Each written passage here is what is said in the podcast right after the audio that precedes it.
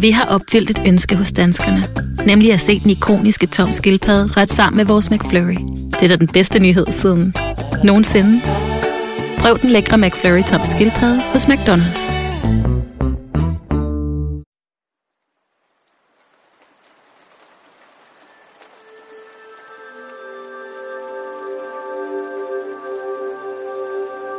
En grå folkevogn Golf blev fundet efterladt på et parkeringsplads uden for Icelandair Hotel i Reykjavik en mørk og regnfuld onsdag i november 2000.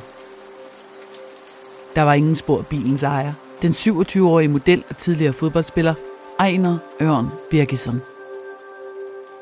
Det vagte opsigt i Island, at Ejner var forsvundet. Han havde netop åbnet Gap Collection, en herretøjsbutik i hovedstaden med licens til at sælge det amerikanske tøjmærke Gap – den eneste af sin slags på hele øen. Den dag, hvor Ejner forsvandt, skulle han mødes med sin forretningspartner og bedste ven, den 33-årige advokat Atli Helgerson. De to skulle tale om Gap-butikken, men Ejner nåede aldrig frem. Hans mobiltelefon var slukket, og der var ingen tegn på aktivitet på hans betalingskort. Ejner var heller ikke blevet set i lufthavnen, så alt tydede på, at han stadig befandt sig i Island. Men hvor var han?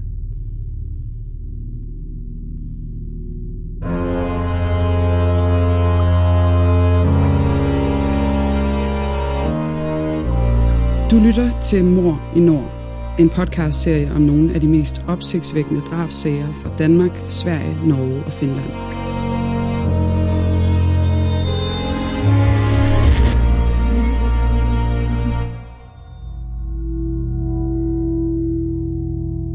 Det du nu skal høre er en virkelig historie, researchet og fortalt af Janne Ågaard og læst op af Le Gammeltoft.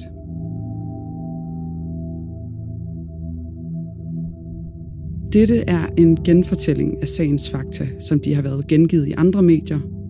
Nogle detaljer er udladt, ligesom vi her afholder os fra at tage stilling. Det har retssystemet gjort. Men du skal være forberedt på, at det kan være voldsomt at lytte til, ikke mindst fordi det handler om rigtige menneskers liv og død.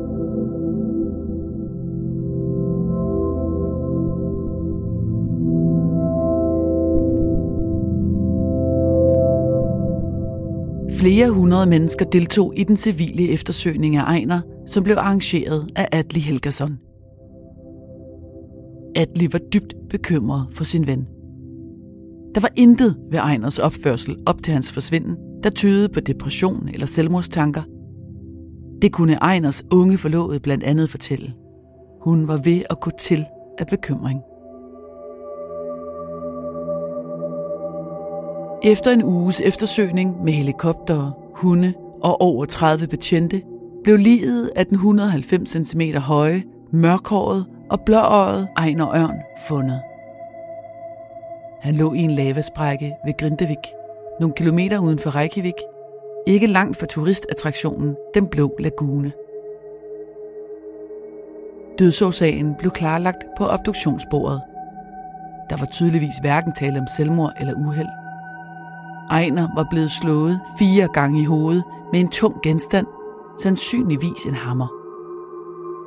Slagene havde ikke været øjeblikkeligt dræbende. Han var derefter blevet transporteret til stedet, sandsynligvis i bil, og skubbet ned i lavasprækken. Obducenten mente også, at Ejner stadig var i live, da det skete.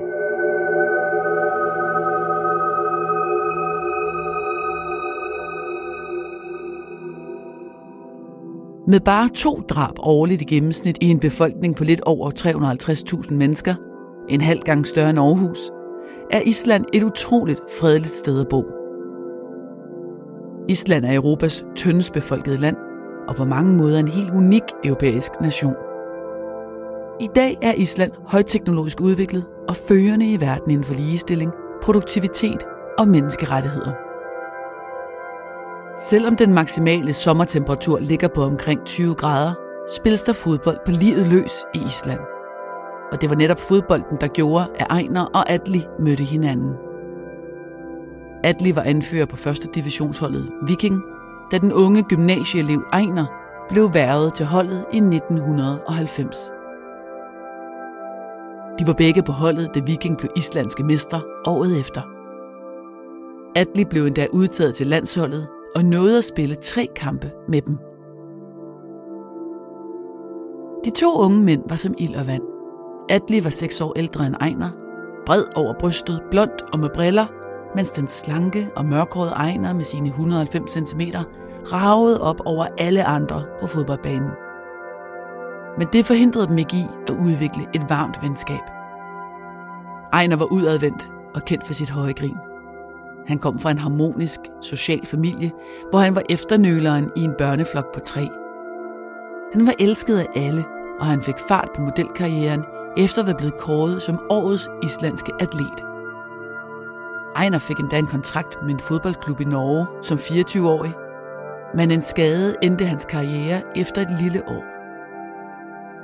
Arbejdet som model fortsatte til gengæld længe efter, at han vendte tilbage til Island. Atli var mere alvorlig. Hans baggrund var også mere dyster end Einers. Han var den fjerde ud af seks søskende. Hans far var en alkoholiseret bankansat, der var fodbolddommer i sin fritid. Han begik selvmord, og senere døde en af Atlis storebrødre, da han kørte galt under en flugt fra politiet. Men hvad Atli savnede i stabile relationer, havde han i store ambitioner. Allerede som 22-årig blev han far til sit første barn, og fire år senere blev han færdiguddannet som advokat. Han var en seriøs og hårdt arbejdende ung mand, der hurtigt fik arbejde. Både Atli og Ejner bosatte sig i Kópavur, Islands anden største by, få kilometer fra hovedstaden Reykjavik. Men med en kaotisk barndom fulgte et tiltagende misbrug af stoffer, og Atli måtte sige op på sit arbejde og gå på afvending. Venskabet til Ejner holdt trods de turbulente år. Da Atli så småt var ved at få styr på sit liv igen, startede han sin egen advokatvirksomhed. Det var her, de to venner fik ideen om at åbne en herretøjsbutik. I begyndelsen af år 2000 materialiserede planerne sig om at blive den amerikanske tøjkæde Gaps eneste detailbutik i Island. Interessen for Reykjaviks indbyggere og medier var på forhånd stor. De to venner investerede et betragteligt beløb i licensen og indretningen af herretøjsbutikken. Og den 1. november år 2000 var de klar til at åbne deres forretning sammen.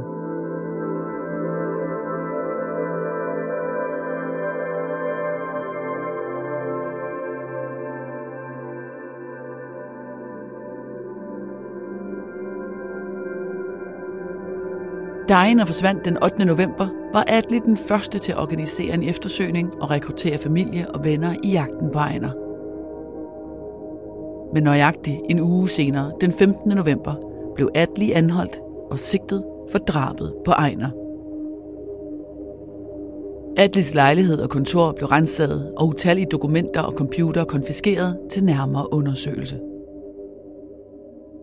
Familie og venner nægtede at tro på, at Ejner var blevet dræbt af sin bedste ven og forretningspartner, og at Atli skulle have løjet for alt og alle. Men ifølge kriminalpolitiet i Reykjavik havde Atli mange lig i lasten. Og dagen efter anholdelsen bukkede Atli under for presset og fortalte, hvad der var sket den dag. De to venner havde mødtes for at diskutere investering i butikken og budgetterne. Det førte åbenbart til en større diskussion, som endte med, at Adli løb hen til sin bil, hvor han hentede en hammer, som han slog Ejner med en gang eller to. Da Ejner faldt sammen, gik det op for Atli, hvad han havde gjort, og han begyndte at give sin ven hjertemassage. Men Ejner var ifølge Atlis forklaring allerede død.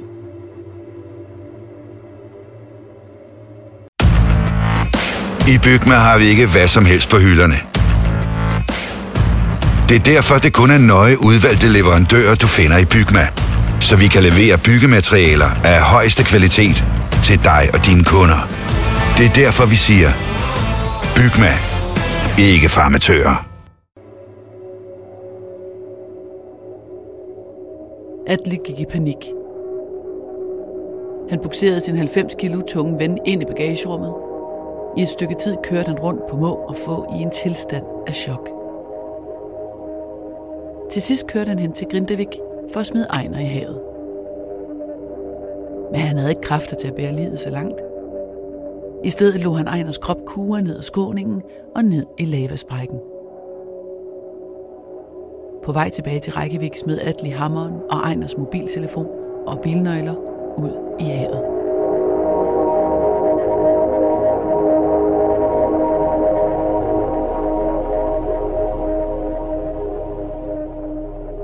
Atli tilstod over for efterforskerne og udpegede stedet, hvor han havde kastet Ejner ned.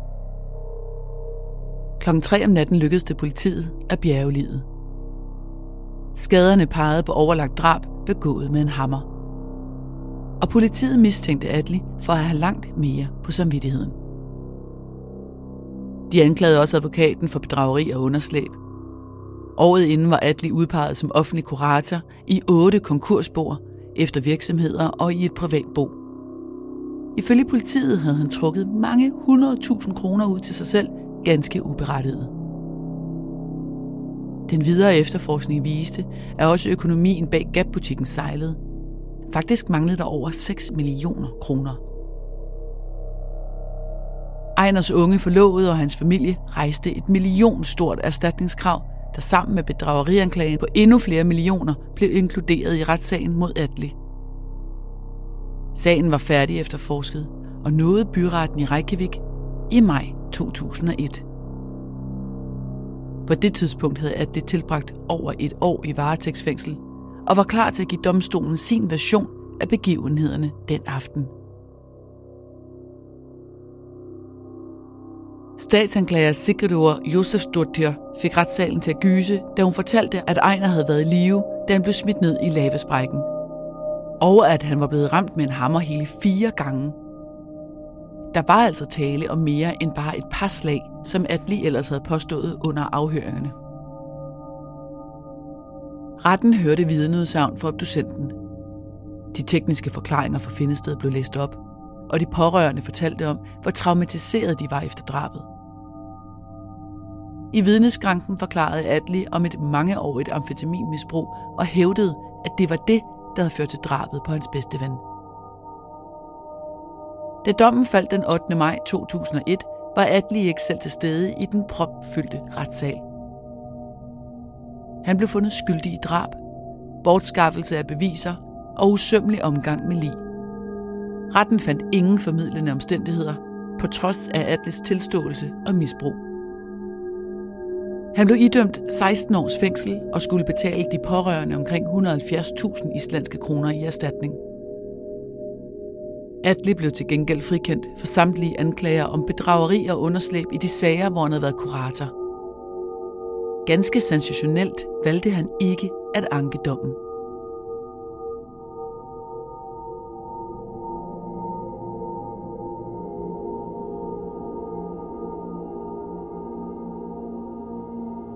Kort tid efter dommen gav Atli et interview for fængslet til den islandske tabloidavis Dagsbladet Visir.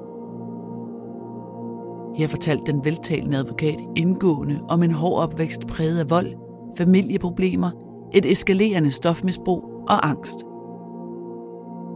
Han var blevet introduceret til stoffet efedrin under sin tid som fodboldspiller, og derfra gik han videre til amfetamin. Efter et års afhængighed brød han sammen og tog på et behandlingscenter for stofmisbrugere for at blive clean i 1996. Året efter lagde han definitivt fodboldstøvlerne på hylden. Skyggerne af en barndom, hvor han først havde følt et stort ansvar for sin alkoholiserede far, og senere oplevede en dyb skam over hans selvmord, forlod ham aldrig. Og som årene gik, faldt han i igen. Alt så ellers godt ud udadtil.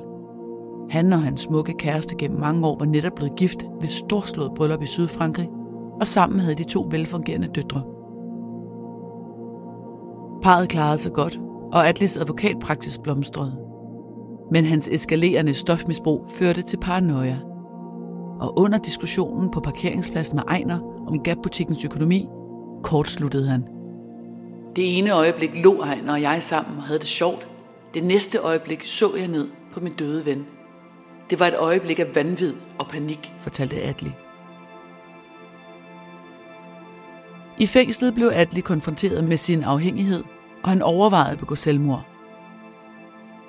I stedet gik han i gang med at skrive en bog om sit misbrug. Den blev senere udgivet, og alt overskud gik til velgørende foreninger, der arbejder på at hjælpe stofmisbrugere. Hans private helvede skulle hjælpe andre, udtalte han. Igennem årene deltog han i flere interviews, hvor han frabad sig med lidenhed og fortalte, at tiden i fængsel gik med arbejde, at fjernstudere forskellige universitetsfag og gå i misbrugsbehandling. Både hans kone og døtre besøgte ham i fængslet.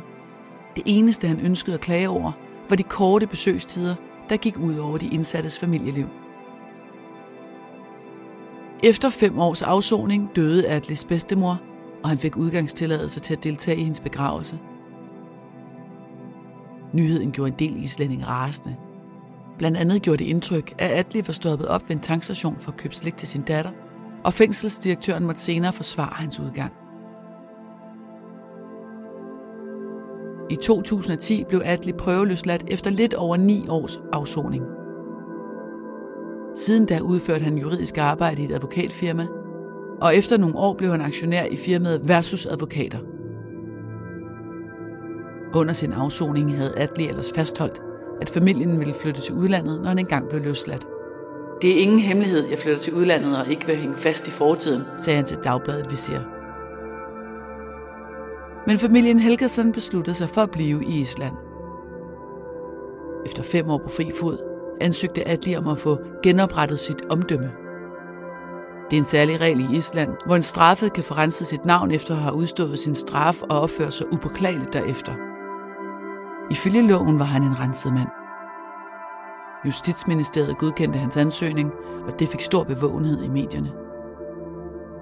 Det gjorde også Ejners forældre rasende. De betragtede Justitsministeriets beslutning som en kold spand vand i ansigtet.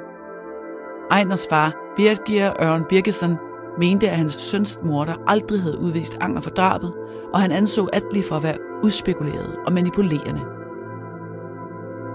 Han havde ikke glemt den gang, hvor Atli deltog i bøndemøder for, at Ejner kunne blive fundet i live. Begge Ejners forældre døde i 2016 og 2017. Atli gik efter at få sin advokatlicens tilbage året efter, så han kunne praktisere på lige fod med andre advokater. Det islandske advokatsamfund foretog en undersøgelse af Atlis personlige forhold før mordet 18 år tidligere.